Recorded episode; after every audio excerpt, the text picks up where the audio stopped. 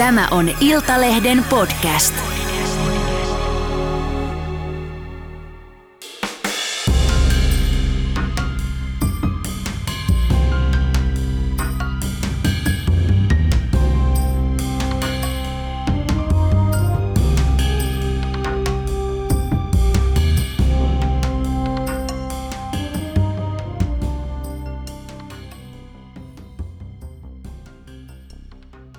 Tervetuloa, tämä on minä, et Ukkola. Mulla on tänään vieraanani pitkän uran julkisuudessa tehnyt kaikkien tunteva maaseutuihminen, maailmanmatkaa ja TV-tähti Ellen Jokikunnas. Tervetuloa. Kiitos. Ellen, Moi. mitä kuuluu? No kiitos, hyvää kuuluu. En mä tiedä, että saako näissä ajoissa sanoa, että hyvää kuuluu, mutta kun kuuluu, niin täytyy tarttua niihin ilohetkiin kiinni. Kiva, että olet täällä. Kiva olla. Hei, mä, kun mä lueskelin susta noita haastatteluja aikaisemmilta vuosilta, niin semmoinen yksi asia, mikä kiinnitti huomiota, oli se, että sä kerrot, että sä oot ujo. Ja sä oot hyvin tämmöinen yksityinen ihminen. Mm. Ja silti sä oot tehnyt tavallaan hyvin pitkän uran televisiomaailmassa. Sä oot tullut, eikö sä tullut 23 vuotta TV-ssä? Niin Joo, kyllä. Miten tämä kombinaatio tavallaan toimii? Mä oon persoonana aika ristiriitainen. Monet on ihmetellyt, ihmetellyt sellaista yhdistelmää, että miten sama ihminen voi olla ekstrovertti ja introvertti. Ja mulla ne kulkee ihan käsi kädessä ja mä oon tottunut elämään itseni kanssa jo yli 40 vuotta, niin mä en koe siinä mitään ihmetystä, mutta se on ihan totta. Mä oon ollut aina vähän ujo ja samaan aikaan silloin, kun mä oon sosiaalinen, mä oon tosi sosiaalinen ja voin olla ja tykkään olla ihmisten kanssa, mutta, mutta kyllä mä vaadin esimerkiksi oman työn vastapainoksen, että kyllä mä vietän pitkiä aikoja ihan itekseni tuppisuuna kotona puutarhassa luonnossa olemalla niin, että en ole ihmisten kanssa missään, missään tekemisissä. Eli sä oot ambivertti. Se on Niin. tavallaan se ekstrovertin ja introvertin välissä oleva. Että Niin, suuri osa ehkä. ihmisistä itse asiassa on sitä. Mä oon myöskin ambivertti. Joo. Eli kun mä, teen, mä tykkään taas persoonallisuustesteistä. Joo. Eli välillä jos tekee niitä, niin mä oon yleensä ekstrovertti. Mutta sitten jos, menee, jos on jotenkin kriisiytynyt, niin sitten on välillä tullut introvertti. Eli siinä niin välillä. Joo, sitä välimaastoa ja, ja ujouden kanssa pystyy elämään ja sitten on oppinut ammatillisesti erilaisia omia niksejä, mi- miten sä selätät sellaisen tilanteen, kun alkaa tulee paniikki ja liian iso esimerkiksi esiintymisjännitys tai ujouskohtaus, mm. niin tietää ja tunnistaa ne omat niin kuin fyysisetkin reaktiot ja sitten vaan täytyy olla armollinen. Et mä muistan nuorempana joskus, että kun on lavalla juontamassa esimerkiksi jotain, jotain tilaisuutta ja sitten mä tajusin sen hetken, että nyt mua alkaa pa- panikoiduttaa ja mua alkaa jännittää ja pelottaa ja että nyt mä punastun, niin sitten se tavallaan itse itseänsä ruokkien, kun meni vielä enemmän vaan paniikkiin, että nykyään mä oon vaan silleen, että mitä sitten? Jännitätkö Tässä vielä? punastella jännitän tosi paljon. Ja mä kadehdin tavallaan ihmisiä, jotka esimerkiksi, jotka menee esiintymään ennen suoraa lähetystä, niin nautiskelee siitä tilasta, että kohta valta on minulla ja, ja että tämä on upeeta. Ja totta kai se on upeeta, mutta mä oon, joka, mä oon ihminen, joka aina ennen on siellä, että mä en tee tätä enää ikinä. Mm. Miksi mä teen tämän itselleni, koska tämä on niin kauheata, tämä on niin pelottavaa, tämä on niin jännittävää. Ja sitten kun siitä sen selättää sen kamalimman hetken, niin sittenhän se on kivaa. Onko sulla antoisaa. jotain taktiikoita tai jotain, jotain tapoja, joilla sä pääset? Mulla esimerkiksi, mä muistan, kun mä olin siis aamu TV:ssä, mutta mä menin sitten niin jossain vaiheessa pressiklubiin Ruben Stillerin tilalle. Joo. Ja, ja, se oli ihan kauhea paikka. Et mä muistan, että mä en enää aamutelevisiossa jännittänyt sitä, mutta siinä vaiheessa, kun menee pressiklubiin ja se yleisö vielä on semmoista, että ne haluaa sen Rubenin sinne, että ei todellakaan Niin, halua, apua. halua jotain niin tuntematonta naista sinne selittämään, niin se oli, se oli niin tosi pelottavaa. Mä menin aina ennen niin siinä alkuvaiheessa niin semmoiseen tiettyyn huoneeseen, jossa oli tyynyjä, joka oli ylellä. Ja sille hengitin ja olin ihan rauhassa vaan niin 15 minuuttia. No, ja no se to- tollaisia keinoja mäkin käytän. Et esimerkiksi monessa työryhmässä, kun on tämmöisiä jännittäviä suoria lähetyksiä tai muita, niin, niin lähemmät työkaverit tietää sen, että mä en ole tyly kenellekään tai mökötä tai muuta, vaan mä hakeudun johonkin, johonkin nurkkaan, hengittelee itekseni ja keskittyy ja miettii käsikirjoitusta tai, tai tyhjentää päätä ja, ja et ei lähde siihen semmoiseen sähläämiseen mukaan, koska sitten se myöskin kasvattaa sitä esiintymisjännitystä. No jännitikö esimerkiksi nyt, kun sä tulit tänne Joo. mun podcast? Jännitis? Joo, Joo. kyllä. kyllä ja siis äh, jännä sinänsä, koska mehän ei kovinkaan paljon tunneta, sinä ja minä, mutta ollaan kuitenkin vietetty Pieksämäellä viime Yllätys, kesällä yllätys. kuukausi sillä tavalla, että mä oon lähes päivittäin nähnyt sua ja sitä kautta työn puolesta saanut vähän tutustua. Mutta totta kai aina, aina sellaiset tilanteet, jossa varsinkin silloin, kun sä et oma itse niskan päällä, mm. niin sehän on jännittävämpää. Että jos mä teen haastattelua sinusta vaikka radioon tai haastattelen sua johonkin, niin niin se ei ole niin jännittävä tilanne kuin sit se, että mitä pommeja toi toimittaja taas tiputtaa mun niskaan. Mutta sä tiedät, että mä oon kiltti. niin, niin, sä oot kiltti, joo, varmasti. Mutta sehän on ihan... Tämä riippuu ihmisestä, sä, sä et ole poliitikko. Sä, sä, niin, sä oot myöskin mm. niinku, tiukka ihminen, joka osaa kysyä kysymyksiä ja, ja mä tiedän sen, että osa ihmisistä vähän pelkää sua. Mm. Sä oot, sä oot, sä oot niin kuin se voimakas niistä, hahmo ja se on hieno piirre ihmisessä. Se johtuu niistä kolumneista varmaan lähinnä tietysti. Niin, Politiikan toimittajana rooli on myöskin eri. Mm. Tota, sä, oot, sä määrittelet itsesi kukkamummoilijaksi ja maalaisjuntiksi. Ja ylpeästi sellaiseksi. niin, minkälainen maalaisjuntti sä oot? Mä oon kyllä ihan sellainen puhdasverinen juntti, että kyllä mun, mun suurin osa ajasta on, on oma koti on vanha rautatieasema vuodelta 1908 ja siellä tulee kuokittua ja nökötettyä pihalla ja mulla on kanoja ja kukkoja ja rakastan puutarhanhoitoa ja rakastan nikkarointia ja kaikkea, kaikkea oikeastaan käsillä tekemistä. Ja sitten tuossa viitisen vuotta sitten tuli ostettua vielä kesämökki, jota on nyt sitten omin kätösin myöskin rempannut siinä ohessa. Että aina pitää olla joku projekti ja ne on aina tällaista maalaisprojektia ja kotielämää oikeastaan. Joo, eikö sä halunnut olla jossain vaiheessa puuseppä? joo, joo. joo, kyllä se, se on edelleenkin sellainen, sellainen että, että jos jossain kohtaa elämässä napsahtaisi hyvä väli, että olisi aikaa, niin kiinnostaisi kyllä opiskella. Sitä en tiedä astmaatikkona, kuinka kestää puupölyn kanssa tekemistä, että se voi olla, että se ei ammatinvalinnallisesti olisi edes mahdollinen, mutta mä rakastan tehdä puutöitä. Ja sä oot siis lähtöisin maalta, Joo. eli sä asuit jossain vanhassa koulussa Valtterin nimisen possun kanssa ilmeisesti lapsuudessasi.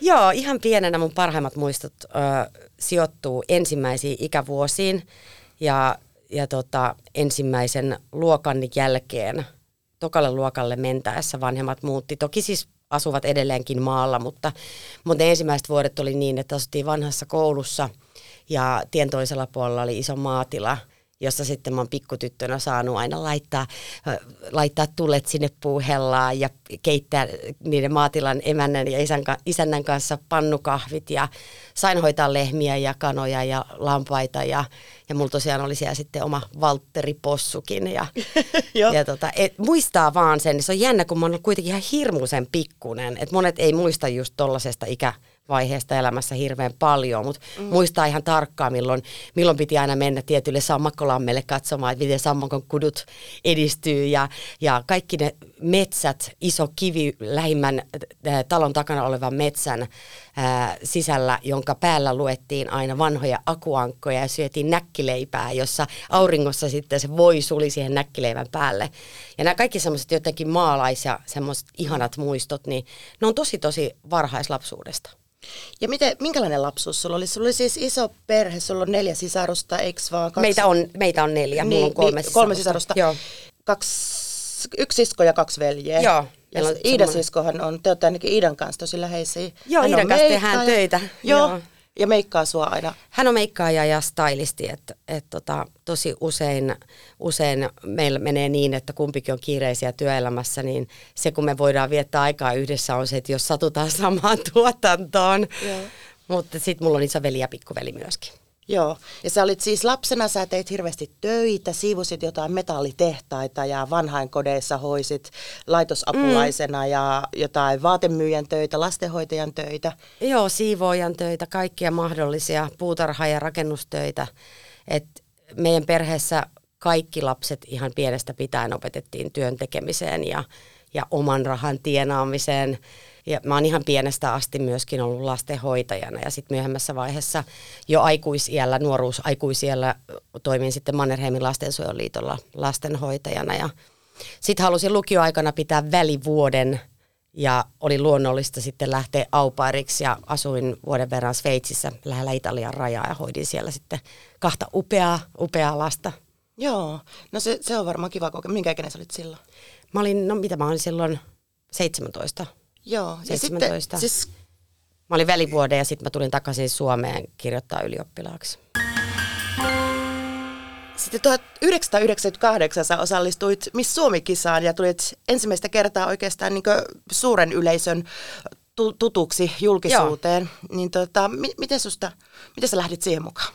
Se oli kavereiden kanssa hassu pizzaveto, mutta siis kannatti. Pizzaveto? Se oli pizzaveto. okay. Ja se kannatti ihan älyttömän hyvin. Se ei ollut ihan mun maailmaa, mutta sitä kautta pääsi sitten, mä olin siihen mennessä jo alkanut tekemään erilaisia juontohommeleita ja PR-tyttöjuttuja ja, ja kaikkea sellaista, että, että kun on lapsuuden tehnyt teatteria ja näytellyt ja se semmoinen jonkinlainen esiintymisen kaipuu oli. Ja siinä kohtaa mä olin muuttanut eri kaupunkeihin, mä olin muuttanut Turkuun ja mulla ei ollut mitään teatterikontaktia. Mä en ollut hakeutunut mihinkään harrastajateatteriin tai muuta. Ja sitten sit kävi sen läpi, sitten mä pääsin Spede-yhtiöille, Spedelle töihin studioemännäksi ja, ja niiden tämmöisen veikkauksen lähetyksien juontajaksi. Niin se oli oikeastaan sitten se semmoinen ensimmäinen sysäys ja mun muistaakseni samaisena vuonna – pääsin sitten juontaan ensimmäistä televisio-ohjelmaani Maikkarille. Mm. 98 tai 99 oli se vuosi. Tosiaan pääsit Spedelle töihin. Joo. Niin miten sä nyt sinne sitten päädyit? Mä olin äh, ihan se perinteinen tapa, eli menin Spedes-peleihin kilpailemaan ja, ja tota, haastoin Spedeä enkä pel- pelännyt häntä yhtään, kun hän, hän osasi olla myöskin vähän pelottavan oloinen hahmo ja, ja tota, rohkeasti heitin kaikenlaista omituista läppää ja haastoin häntä monessa niin kuin, jutuissa silloin. Ja sitten se oli silleen, että hei, itse, että sä oot vähän erikoisempi tyyppi että tota, et mi, mitä sä niinku haluat tehdä elämässä. Sitten mä sanoin, että no musta pitäisi tulla niinku isona, tai musta piti tulla näyttelijä, mutta en mä koskaan hakenut sinne teatterikorkeaseen. Että elämä on aina niinku kantanut eri suuntiin ja sitten on tullut jotain muuta, mihin on ihastunut ja lähtenyt mukaan erilaisiin ammatillisiin haasteisiin. Mutta kyllä mä niinku esiintymistä haluan tehdä ja, ja on ihan fiksu ja nopea-älyinen ja osaan puhua mikä on, auttaa tavallaan tässä ammatissa myöskin.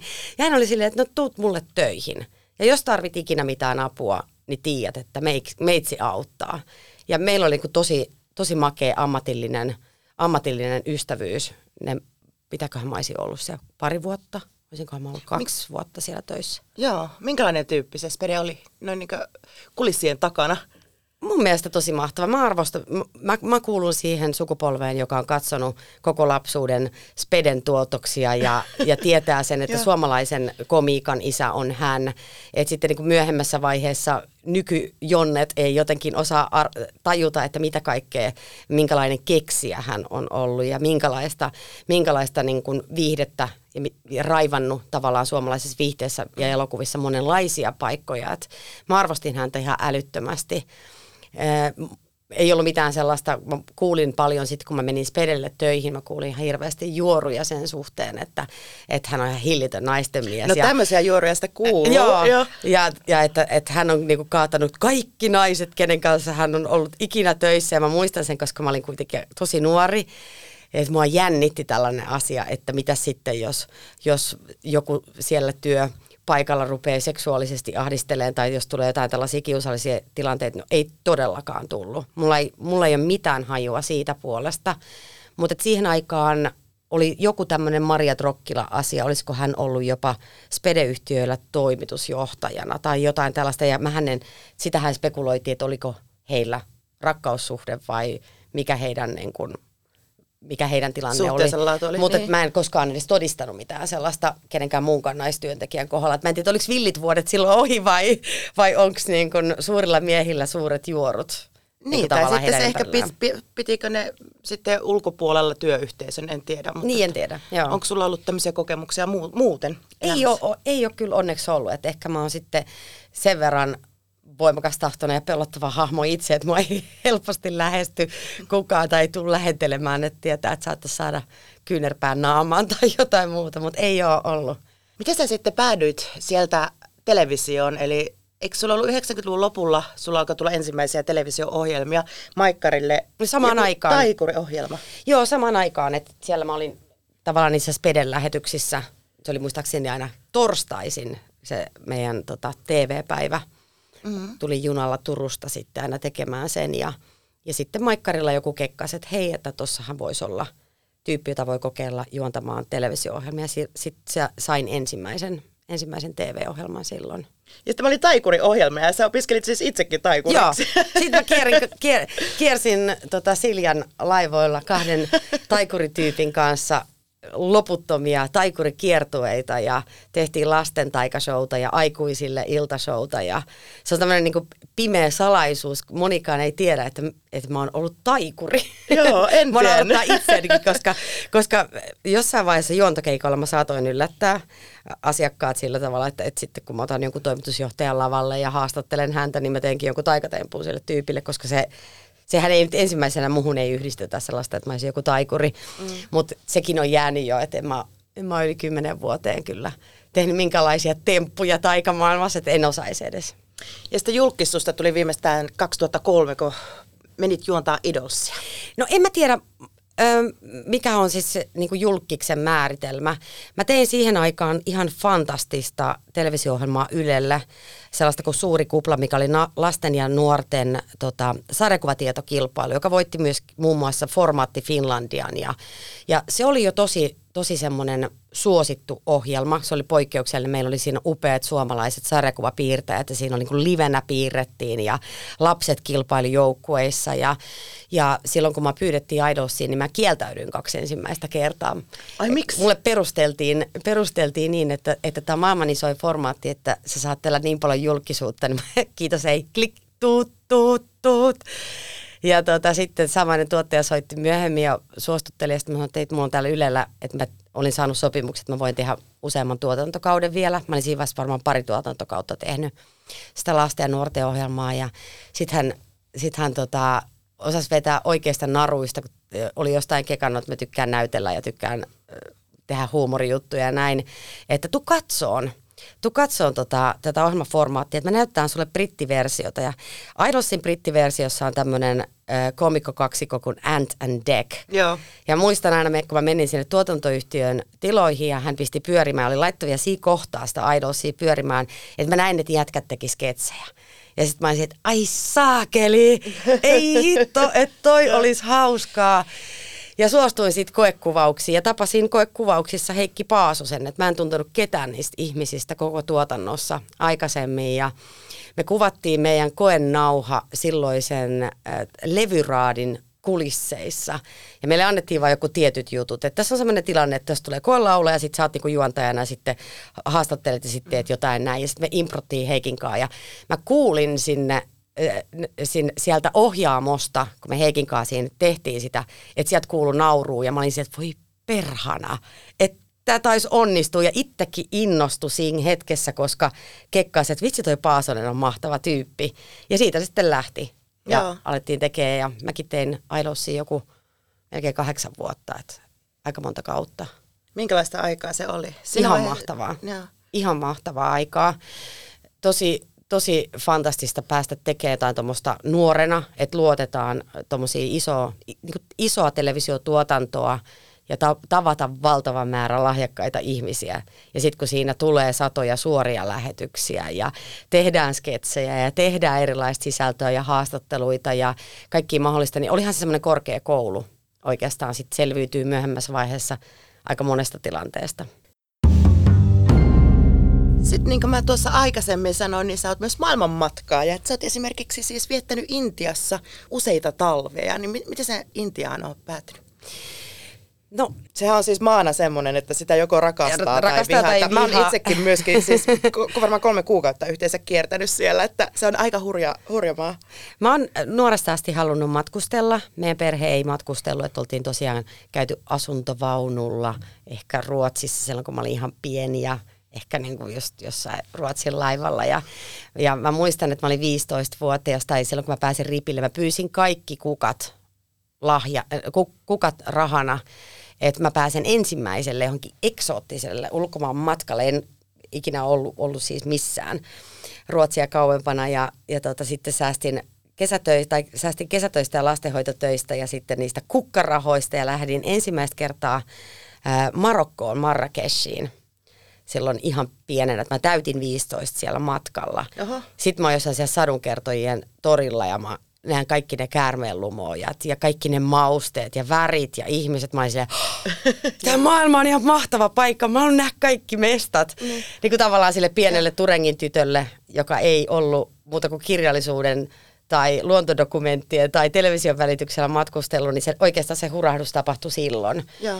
ja sitten sen jälkeen halunnut matkustella paljon ja menin ensimmäistä kertaa Intiaan sattumalta ja sitten mulla, mä olin ottanut niin pitkästi vapaata, niin jäinkin sinne sit kokonaiseksi talveksi.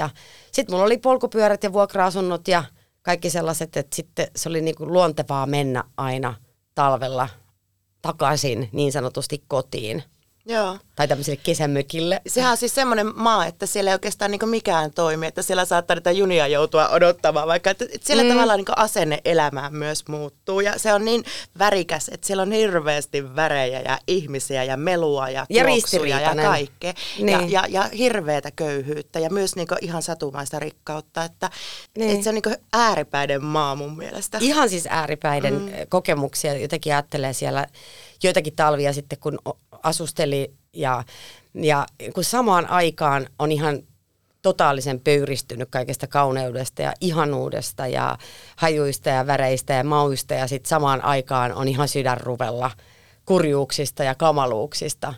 Mutta jotain siinä on sellaista, että mä tykkään, tykkään erikoisista paikoista, että, että se on semmoinen yksi suosikki.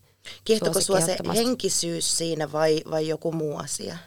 Ehkä, vaan, se on myös niin aina, ehkä aina oikeastaan vaan se sellainen, että ymmärtäisi jotain maailmasta ja ihmisistä on se, että matkustelee ja tutustuu erilaisiin kulttuureihin ja ihmisiin.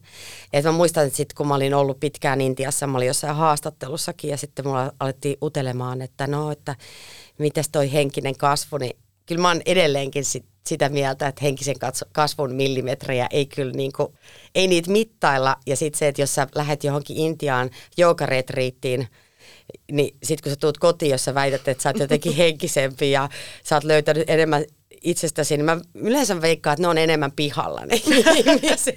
Joo.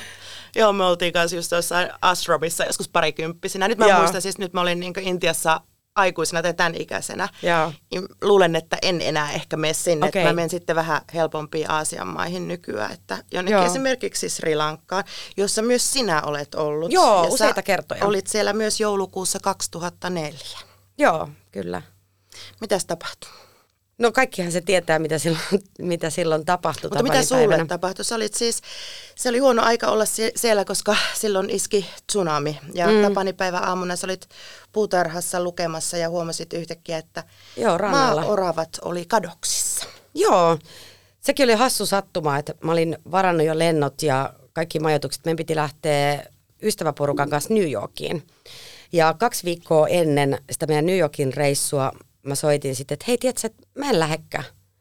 että mä haluan mennä johonkin, missä mä voin olla vaan ihan hissuksen ja lukea sata kirjaa. Että en mä, mä en jaksa niin kuin kaupunkilomaa. Meitä olisi ollut, olisiko meitä ollut joku kuusi tai seitsemän kaverusta.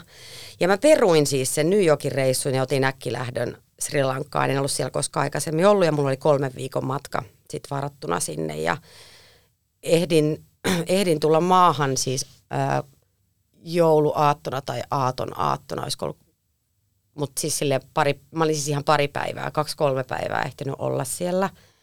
En ollut vielä lähtenyt edes tutkimaan, tutkimaan mitään, vaan olin ollut ihan puhtaasti sen, sen tota ranta, semmoinen pikkiriikkinen vaatimaton rantahotelli, niin sen puutarhassa lukemassa kirjoja.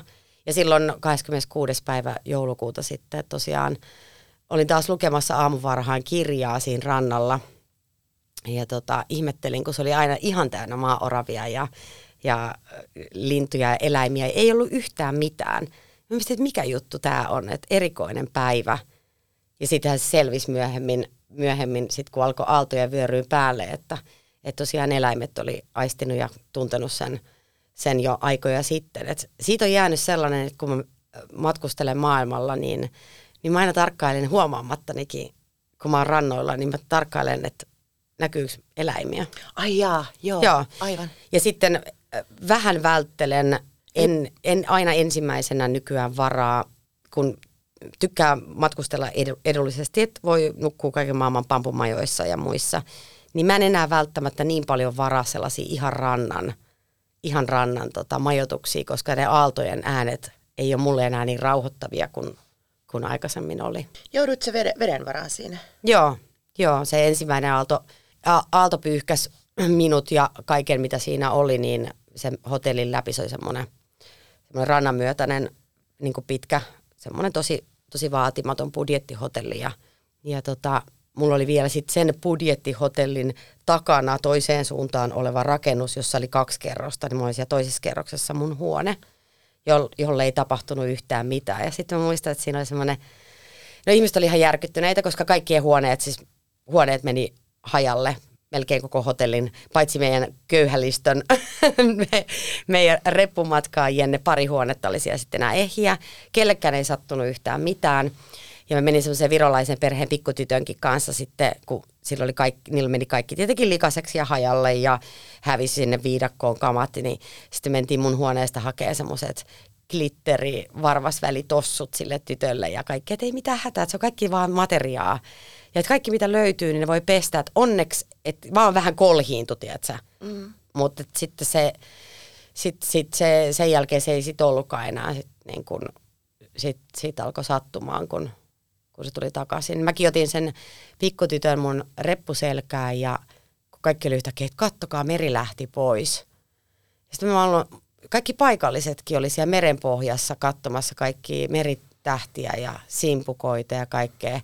Ja sitten mulla on reppuselässä se pikkutyttö ja me mennään siellä merenpohjassa, kunnes sitten joku alkaa vaan huutaan, ihmistä alkaa huutaa ja sitten katsoo sinne kauas ulapalle. Siellä näkyy vaan semmoinen valkoinen raita – ja sitten silleen niin kuin paikalliset huutaa, että, että se meri tulee nyt. Sitten mä nappaa sen niin kuin pienen tytön ja sitten juoksee ihan täysiä, täysiä takaisin sinne maihin ja, ja antaa sen tytön tota, vanhemmille ja nyt lähdetään juoksemaan ja, ja tota, että se meri tulee päälle. Ja sitten mä hävitin heijat ja oikeastaan kaikki. Ja tota, no sitten sen jälkeen, mitä näki, niin mä en edes niin kuin niistä en mä, en mä edes niinku halua puhua. Se on ihan sellaista, se on jotenkin sellaista niinku, sellaista katastrofielokuvaa, että se ei voi olla niinku totta, miten kaikki mm. veneet, rakennukset menee niinku murskaksi, ihan kun ne olisi ollut hiekasta rakennettuja alun perinkin ja mitä ihmisille tapahtuu, että se oli, se oli kauhea. Mä voin kuvitella, että, että mä olin siis itse Taimaassa sen jälkeen Joo. toimittajan ominaisuudesta. Mä lähdin heti sitten, kun tuli tsunami, niin mä lähdin Taimaahan ja näin, se, näin sitä tuhoa siellä. Mm. Ja mä olin siellä vaan jonkun viikon, mutta tavallaan sen jälkeen, kun tuli Suomeen, niin mä muistan, että mulla kesti tosi pitkään, että pääsi siitä yli. Mm. Et silloin kun oli siellä Taimaassa, niin tavallaan suhtautui siihen vaan, että niin journalistisesti, että, että tekee vaan duuni, niin. eikä juurikaan nuku, eikä juurikaan mm. syö. Siellä on hirveän pitkät välimatkat ja etäisyydet ja se hävitys ja se niin kauheus. O- oli vaan silleen, että sä yrität suhtautua siihen niin ammatillisesti, mutta sitten kun tulee Suomeen ja täällä kaikki jatkuu niin ei mitään ja sä oot mm. nähnyt samalla tuon niin sen tuhon, mitä siellä on tapahtunut, Mm. Niin siinä kesti, kesti niin tosi pitkään päästä siitä yli. Joo. Ja mä tiedän, että mun kollegoita, joilla kesti vielä niin paljon paljon pidempään. Niin tota, miten sä itse, kun sä oot sitten niin koit sen ja sä olit siellä fyysisesti läsnä, kun se tapahtuu? Kyllä mulla oli suurin, suurin virhe oli se, että mä olisin halunnut jäädä sinne auttamaan. Tapasin kaksi semmoista tosi upeata reppureissaa ja sen pariskunnan, nuore, nuoren pariskunnan ja – ja me, meidät oltiin sitten evakoitu niin kuin samaa reissua, päädyttiin sitten pääkaupunkiin Kolomboon ja oltiin jo siellä silleen, että tämä ei nyt vaan voi mennä näin. Ja sitten suomalaiset pakko evakoitiin ja meidät lennätettiin sieltä sitten pois ja kaikkea muuta. Niin se oli ainoa semmoinen, mitä mä kaduin ihan joka ikinen päivä. Että mä veikkaan, että jos mä olisin vaan pitänyt pääni ja jäänyt sinne auttaa raivaistöissä tai ihan missä tahansa, niin se olisi ollut henkisesti ja terapeuttisesti niin kuin paljon parempi, että siitä se semmoinen kaikki henkijäämisen syyllisyys, se kesti niin monta vuotta. Niin kuin sen jännä, kanssa jännä. työskentely, niin. niin koska et minkä takia toi, toi tyyppi kuoli mun vieressä, no miksi noi, lapsi, miksi noi lapset, minkä takia mä oon näin vahingoittumaton. Tai toisiksi mä oon antanut itselleni anteeksi. Mä mietin sitä paljon silloin vuosia, että olisiko mä antanut itselleni anteeksi, että jos mä olisin niin vakavasti loukkaantunut, että mä olisin joutunut olemaan vaikka teho-osastolla pidempään. Mutta kun mä en loukkaantunut tarpeeksi, niin se oli kamalaa. Se oli hirveä kokemus sen takia. Musta on kummallista tavallaan, kun sä sanoit, että sä koit syyllisyyttä. Ihan siitä, täysin, että joo. Et, et, m- m- miksi sä kelaat, että miksi, miksi sä koit su- syyllisyyttä? Miksi mä, miksi noi, miksi noi pienet lapset tuossa vieressä, miksi, miksi mulle ei käynyt pahasti. Se oli, niinku se, se oli se pahin. Ja sen kanssa te- piti tehdä hirveän monta vuotta töitä. Miten sä työstit sitä? Käytiin säännöllisesti Sri Lankassa. Siellä samalla paikalla mä oon matkustellut paljon. Sitten mä oon tutustunut siellä paikallisiin ihmisiin, jotka on kuvannut ihan samat posttraumaattiset oireet, meidän kaikkien vaiheet. Vaikka me oltiin, mä puhuin semmoisen entisen armeijan helikopterilentäjän kanssa, vanhemman miehen kanssa, ja se puhu niin kuin oikeasti vaihe vaiheelta ihan samat asiat, mitä mulle oli tapahtunut vuosien varrella sen asian käsittelyssä. Ja me elettiin, elettiin eri puolilla maailmaa, ihan erilaiset elämät, ja sitten tavallaan kun alkoi tajuamaan sen, että et okei, että ihminen reagoi näin, ja, ja että sillä oli vaan pakko tehdä jotakin. Ensimmäisenä kahtena vuonna mä en edes puhunut niin kuin suurin piirtein kellekään mitään, mä en pystynyt kun ei ollut ketään, kuka olisi niin kuin tajunnut, niin mä olin ihan hiljaa koko aiheesta. Et- et se oli aika huono juttu. Niin, Joo, s- Se niin. oli aika huono juttu, että mä olin tosi huonossa jamassa niin kuin henkisesti sen suhteen. Mutta sitten kun sitä alkoi käsittelee ja, ja puhumaan läheisten ja, ja saman läpikäyneiden kanssa, niin sitten sen kanssa niin kuin oppii elää. Mm. Ja se, se on musta jännä, että sä menet sinne samalle paikalle. Että mä en mm. esimerkiksi itse haluaisi mennä jonnekin kaolakkiin. Joo. Että mulle vaan tulee mieleen se, että siellä on ollut nämä niinku ruumisrannat ja, mm. ja tota, Mut se tietenkin hävitys, suruttaa- Vaikka se on niinku tietysti infra, se on täysin niinku uusi ja Niin tuolla ei mutta ollut. että- Et, et, et, Taimaa on esimerkiksi niin rikas Aasian maa, että siellähän puskutraktorit ja hotellit alkoi nouseen seuraavana päivänä. Että et se oli niinku surullista, kun kävi kymmenen vuotta myöhemmin Sri Lankassa, niin kaikki ne tuho oli siellä edelleenkin. Että se turismi, turismin tai jälleenrakennuksen noin köyhissä paikoissa, niin se on ollut tosi hidasta. Et siellä se oli jotenkin aina niinku konkreettista, että koska se näkyy joka kerta ihan ne samat, samat murskatut hotellit ja talot oli niin kuin paikoillaan ja niitä ei ollut rakennettu. Sä oot aina ollut tosi yksityinen ihminen, että ollut silleen, että sä haluat pitää omat yksityisasiat itselläsi, mutta sitten nyt viime vuosina sä oot alkanut ehkä vähän enemmän avautumaan myös niin julkisuudessa, niin mitä sä oot kelannut, miksi näin? Enpä tiedä, siis jotenkin aina halunnut pitää sen sellaisen rajan, että kun tekee julkista työtä, niin sitten sit se ei tarkoita sitä, että, että muiden ihmisten tarvii omistaa tai, tai olla sun elämässä kaikessa, kaikissa asioissa läsnä. Et se on ollut ihan hyvä ratkaisu. Mä oon aina ihmetellyt, että miten sitä on kaksikymppisenä ollutkin niin fiksu, että ei koskaan avannut vaatekaappejaan tai ottanut koteihinsa tai, tai esitellyt poikaystäviä tai muita. Että kyllä mä oon oman osani saanut kaikista juoruista just sen takia, koska koska sitten se teki kiinnostavammaksi, että se oli vähän käänteistä, että kun mä en Aivan, halunnut kyllä. antaa niitä haastatteluja, mä en äh, ravannut julkispileissä päivittämässä kuulumisia tai muuta, niin sitten tavallaan sit sitä yritettiin tonkia vieläkin enemmän, että et, se, oli, se oli tosi ristiriitasta, mutta eihän, ei, se, ei se ole ollut mun kohdalla enää vuosiin mitään sellaista, että Niin sulla oli mä jotain- olin tuttu tyyppi jo, Siis mä sen keissejä. naapurin Ellen. keissejä, jossa, to, jossa tota, eräs, eräs viihdelehti keksi sinusta ilmeisesti siis ihan juttuja päästään. Joo, ja tota, tämä eräs viihdelehden päätoimittaja kerran otti muhun yhteyttä ja pyysi semmoista kaupallista yhteistyötä. Täällä kuitenkin puhutaan niin kuin 2000-luvun alusta. Kaupallista yhteistyötä, että mä olisin vaikka esiintynyt heidän jossain mainoksessaan ja, ja oltaisiin voitu sopia juttuja, joita he kirjoittavat musta, niin sitten sä olet, sitten sä olet turvassa. Sitten mä olisin, että anteeksi, mitä?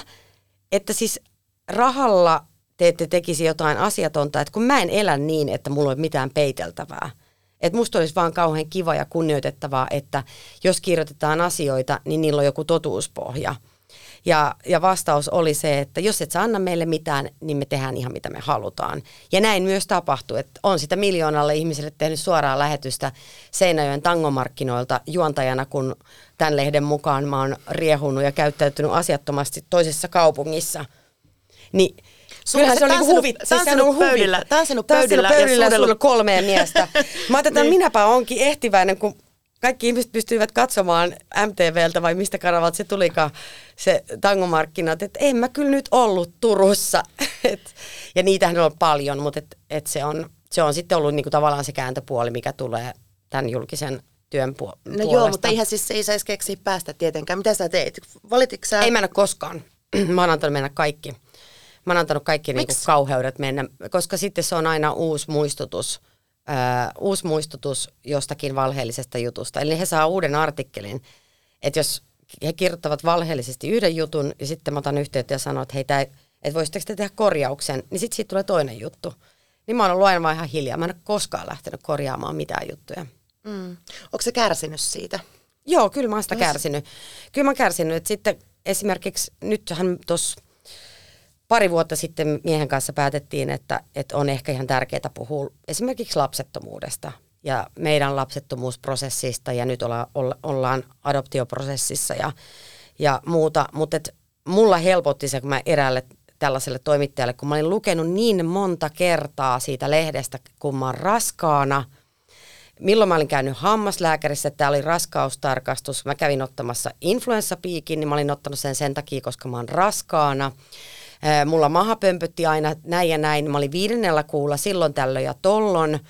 Ja sit kun sit mulla vaan niin kuin jossain kohtaa pinna meni, että kun se puhutaan niin kipeästä aiheesta, niin, niin, niin kuin musertavan inhottavasta aiheesta, joka on niin kuin henkilökohtainen ja kipeä ja sitä ei ole jakanut muuta kuin läheisimpien kanssa, niin sitten mä sanoin sen ääneen, tiedätkö, että heti kun sä tuot ne mun viisi lasta, josta sä oot kirjoittanut tai teidän lehti on kirjoittanut, ja tämä ja tämä ja tämä asia, mitä sä oot sanonut, niin tuonne mulle ja näytä, niin sit mä voin kertoa sulle. Tai ylipäätänsä on vastannut sen, että kun on taas udeltu jotakin vauva-asioita, niin mä oon vastannut, että, että joo, jos mä näen huomenna lehdessä niin kuin kiertohaastiksen keski-ikäisten miesten, että seisooks vielä tunnettujen miesten, niin mä kerron mun kohdun tilasta myöskin, että sit voidaan päivitellä.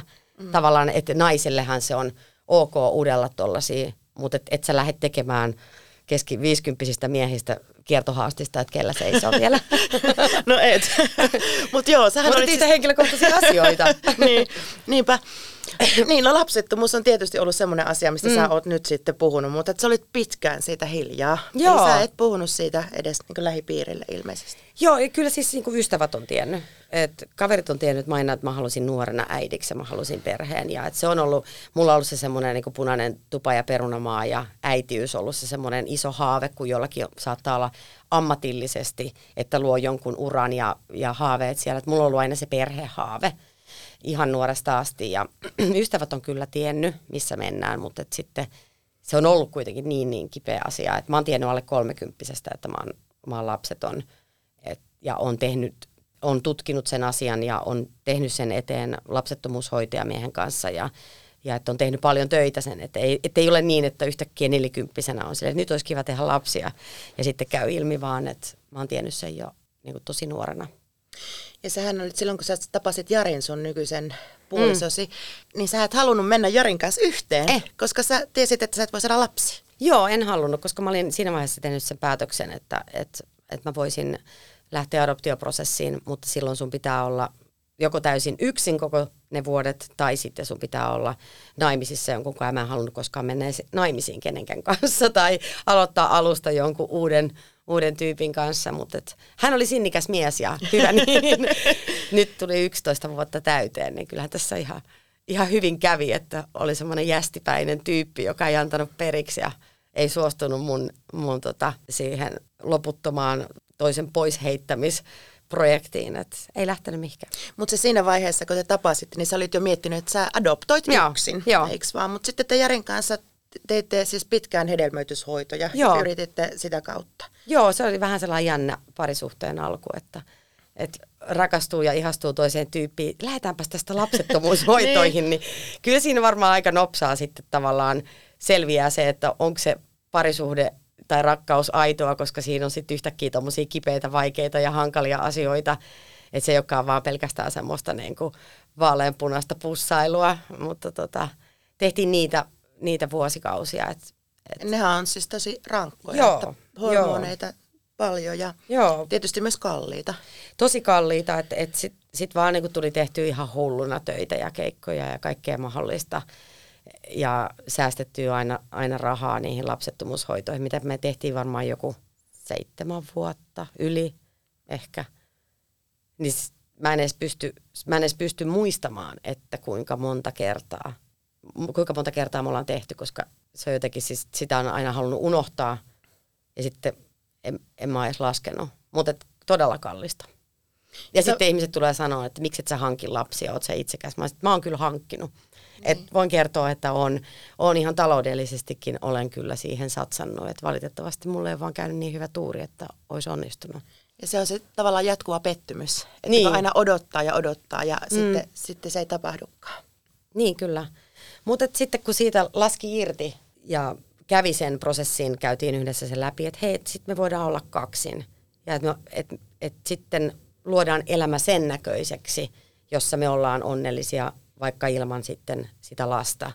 Kun sen sai käsiteltyä, niin sitten onkin ollut aika, aika valoisa projekti lähteä adoptioon, kun, kun ei ole enää sellaista niin kuin raastavaa surua sen lapsettomuuden kanssa. Et se on tosi hyvin käsitelty jo.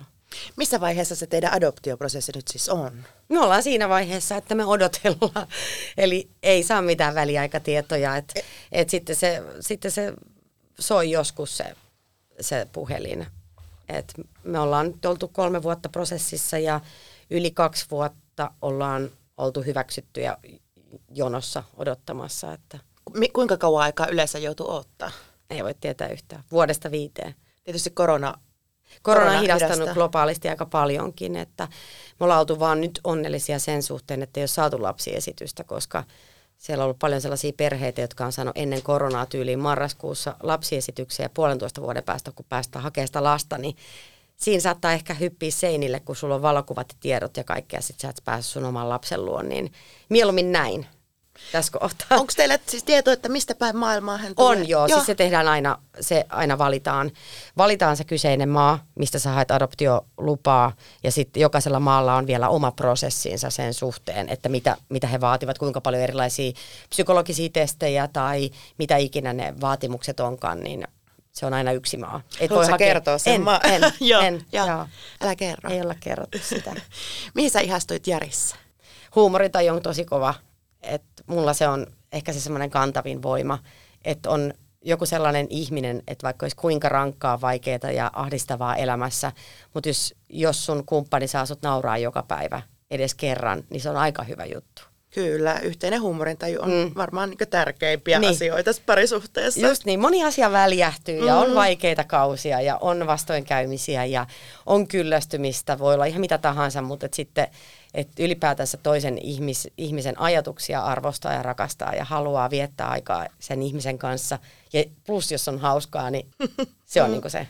Mutta sä olit pitkään sitoutumiskammonen ilmeisesti. Että sä oot... Ei, en mä, en, mä, Etkö? en mä ole koskaan ollut sitoutumiskammonen. Mä en ole vaan siis halunnut naimisiin. Okei. Okay. Mä luin vaan jostain haastattelusta, että, että sä oot sitoutumiskammonen, mutta ehkä ne on sitten tulkinnut sen, että... En. Joo. En mä, niin, tässäkin on taas se, että, että mä oon saattanut olla sitä mieltä 20 vuotta sitten, että Niin. en osaa sanoa, että mä olen ehkä koko sydämestäni sanonut, että olen sitoutumiskammonen, mutta nyt kun mä ajattelen, mä en ole mielestäni ollut ikinä, joten Joo. saattaa olla, että on valehdellut silloin tai en tunnista sitä nyt. Joo, mutta et halunnut naimisiin. Joo, ja mä, mä ajattelin jotenkin se, että se on suurempi ja upeampi asia sitoutua johonkin ihmiseen ilman mitään instituutiota. Että, että se, että jos sä pysyt koko ikäs jonkun niin kuin rakkaussuhteessa jonkun ihmisen kanssa, eihän se vaadi siihen muita tai papereita. Mutta, tota, mutta sitten se mies kosi ja olihan se ihana. No, onhan se ihana. Yksi sun elämän isoimmista asioista on ollut sun mummon kuolema. Sun, sun isoäiti Joo. Ellen Orvokki. Sä olit siis 28-vuotias, kun Ellen Orvokki kuoli ja hän pyysi sua, sua saattohoitajaksi. Joo, se on kyllä sellainen kokemus, mitä jotenkin jos lähtee miettimään semmoista niin asioita, jotka määrittää tai on merkityksellisimpiä elämässä tai matkan varrella toistaiseksi tähän, me, tähän mennessä, niin se on kyllä yksi, yksi tärkeimmistä ja upeimmista asioista, että, että halusin ottaa mummon asumaan mun luokse määrittelemättömäksi ajaksi ja katsotaan, että miten tämä loppu menee ja ollaan yhdessä ja, ja, ja että hoitaa, hoitaa kuolevaa ihmistä, niin se oli tosi arvokasta. Siis mä suosittelen kaikille lämpimästi. Mä suosittelen sitä niin, että se on kauheata, se on raskasta, se on, se on surullista, se on raastavaa, se on stressaavaa, se on hirveetä, mutta se on samaan aikaan jotain sellaista, mikä on niin arvokasta, että sitä ei pysty määrittelemään.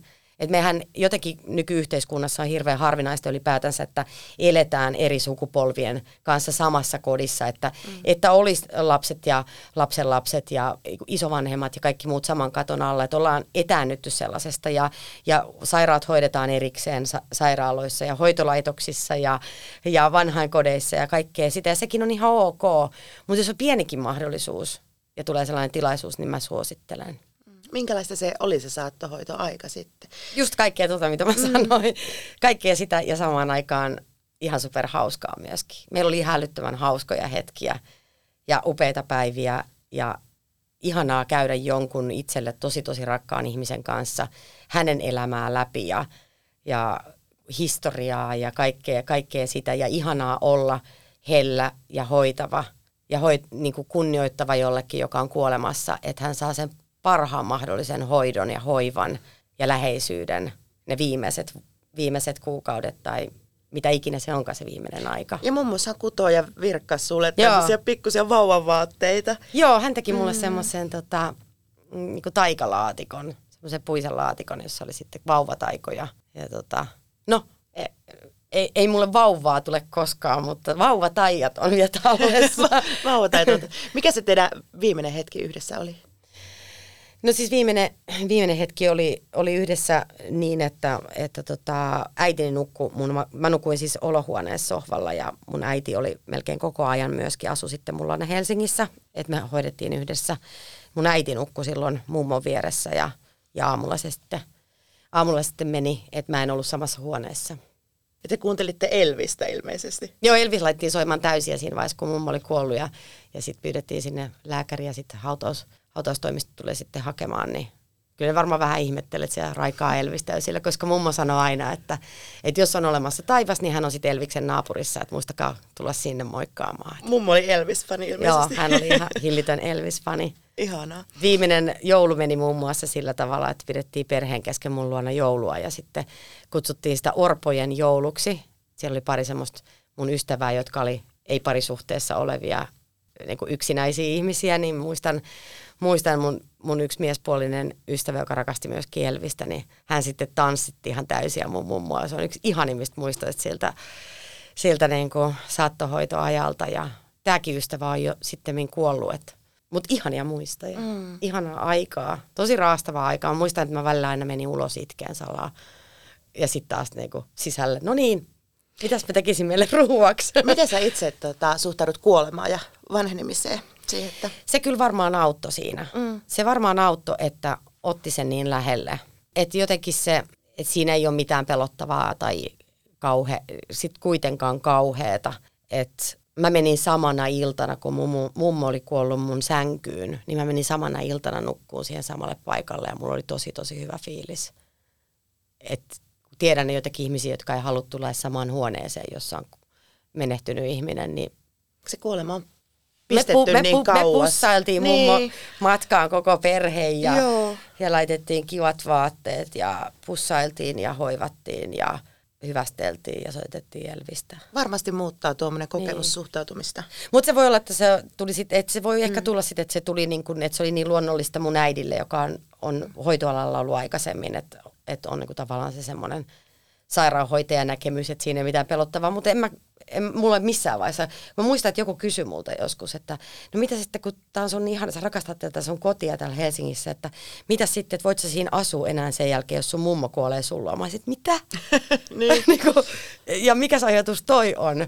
Että sehän Ikään on ka- se... kaunein ajatus. Mulla oli pikemminkin vaikea muuttaa sieltä pois, koska siihen paikkaan liittyi niin rakkaita muistoja. Mm. Ellen, mitä sä tekisit, jos et olisi juontaja?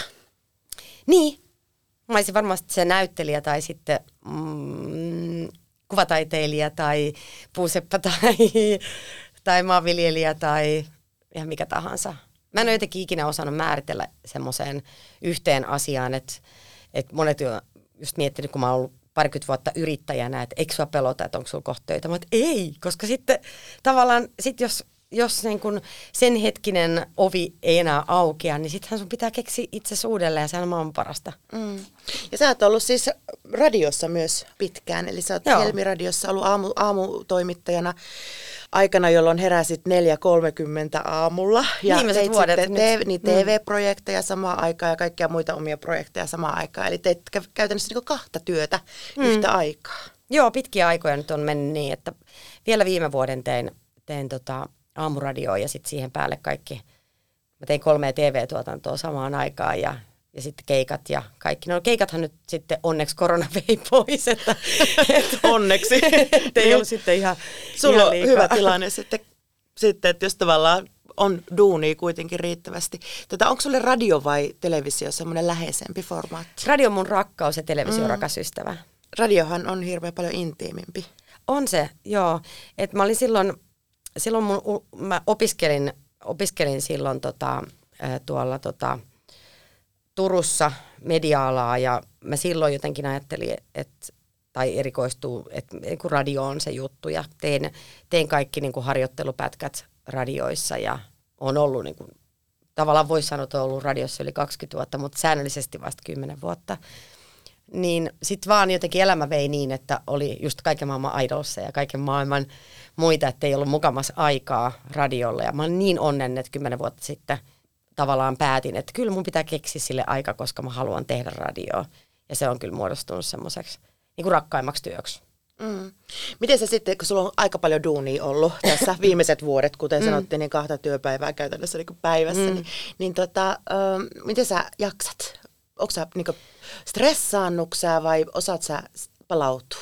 Kyllä mä stressaan on. Et huomasin tuossa parin viimeisen vuoden aikana just sen, että et kun ei ole sitä sellaista, että sä voit erakoitua ja olla kalsareissa kotona, eikä koko ajan ihmisten ilmoilla, että kun ei ollut edes niinku viikonloppuja vapaata, niin kyllä se, kyllä se, kyllä se stressaa. Et mä oon ollut aina tosi hyvä semmoinen niin buddhalainen terve laiskuus, eli pitää itsestään huolta sen, sen puitteissa, että mä en ole ollut semmoinen ihminen, että elämä pitää täyttää koko ajan pakollisesti harrastuksilla. Elämä pitää täyttää kaikilla asioilla ja, ja koko ajan pitää ottaa kaikki mahdolliset työt ja tehdä liikaa töitä ja muuta. Tämä tämmöinen vähän niin kuin jotenkin luterilainen ajatus, että sitä parempi ihminen sä oot, vaan miten enemmän sä teet kotonakin töitä. Ja niin kuin jotenkin se, että mä oon ollut aina pitänyt huolta siitä laiskuuspuolesta ja siitä, että, että on tarpeeksi aikaa, vaikka just pitkät talvilomat, että sitten lähtee Suomesta pois – vaikka täällä olisi mitä työtä tarjolla, niin pitää kiinni siitä, että mä menen nyt Intiaan vaikka tai jonnekin pitkäksi ajaksi. Mutta nyt sitten on tullut tehty, tehty sen verran paljon töitä, niin mä päätin, että nyt ei, niin kun, täytyy pitää itsestään huolta. Että ei tässä kuitenkaan nuoremmaksi muutu ja kyllä mä haluan olla hyvässä kunnossa fyysisesti ja henkisesti ja kaikilla puitteilla siinä vaiheessa, kun musta tulee äiti. Et en, totta kai mä oon tehnyt senkin takia paljon töitä, että adoptio on kallista, haluaa yrittäjänä ta- turvata sitä taloutta, että sitten siinä vaiheessa, kun lapsi tulee kotiin, että mä jään kotiin.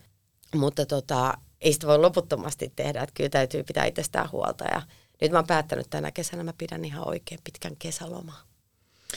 Tietenkin nyt kun mä sanon tämän ääneen, sitten se muuttuu. kauhean- ei vaan kyllä mä pidän niin. kiinni siitä tänä kesänä. Pitää Joo. oppia sanomaan ei. Ja mä oon ollut siinä kyllä ihan hyvä. Että mä, en, mm. mu, mä en voi kehua itseäni semmoiseksi, että minä olen semmoinen työnarkomaani ja on vaan käynyt niin, että mm. on tullut tehtyä paljon, paljon töitä ja kuitenkin se vapaa-aika ja lepo on ihan yhtä tärkeää.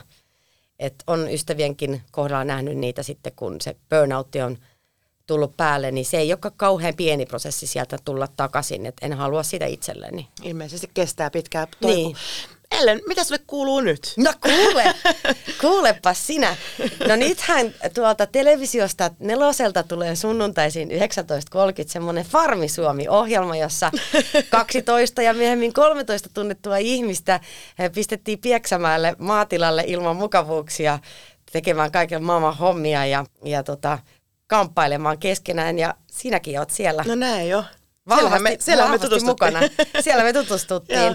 Joo, se on, juuri, juuri puhuttiin ohjaajan kanssa, että me olemme tehneet tämänkin ohjelman sydämellä. Ja mä toivon, että katsojat näkee sen, että se näkee myöskin, että teillä on ollut siellä hauskaa ja kuinka upeita tyyppejä, minkälaisia persoonia ja mitä teistä tulee siellä esille. Niin olen ylpeä tästä ohjelmasta ja sitten olen tässä tehnyt nyt nyt semmoista ohjelmaa kohta vuoden verran, mikä sitten on tulossa vasta myöhemmin televisioon. Sä et voi vielä paljastaa. Niin ei voi, joo. Kanavat ei ole kertonut, ne on tällaisia pihtareita. Että kyllähän mä kertoisin kaiken, jos sais. Ja sitten mm. samaan aikaan nyt teen tässä taas vaihteeksi Me naiset radion iltapäivää Jenni Aleksandrovan kanssa. Kaikkea kivaa. Ei tarvi herätä enää puoli viideltä. Ei tarvi herätä puoli viideltä, mutta mä herään silti. Sä herät silti? mä oon se maalaismummo, mä herään aina aikaisin. Että mulle tuo iltapäivä on itse asiassa vaikeampi aika, koska siinä vaiheessa on päivän energiat käytetty. Sitten se on aina sille varageneraattorilla. Et mä en ole vielä ihan täysin muuttanut mun aikataulu tai onnistunut siinä. Mulla kesti pitkään joo. siis aamutelevision jälkeen. Että mä olin joo. aivan niin aamutorkku, mutta sitten kun mä menin aamutelevisioon, niin monta vuotta kesti sille, että edelleen itse asiassa mulla Joo. muuttui rytmi siinä. Joo. Mä herään tosi aikaista. Mulla on ollut tosi aikainen rytmi aina. Silloinkin kun mä tein radioaallolla iltapäiviä, niin mulla oli aina se, että mä olin siellä aamuihmisten kanssa ensimmäisenä jo paikalla, koska mä olin jo hereillä niin monta tuntia, niin mä niin. jakson odottaa Mitä sitä himassa tekisi? Niin. Mutta on aamuvirkku, joo. Kiva tehdä, kiva tehdä erilaisia aikoja taas ja niin nyt se, että mä saan tehdä juontajaparin kanssa, mä oon tehnyt niin monta vuotta yksin radioa, sehän on ihan eri asia. Tietysti. Tämä mm. dialogin käynti ja se, että sä voit työpäivän aikana nauraa työtä tehdessä. Yksin kun sä juonat lähetystä, niin jos rupeat omille juttuille nauraa, niin kyllä aika moni radio lentää ikkunasta ulos. Ellen, kiitos oikein paljon. Kiitos. Ihanaa, että pääsit Kiitos. mukaan.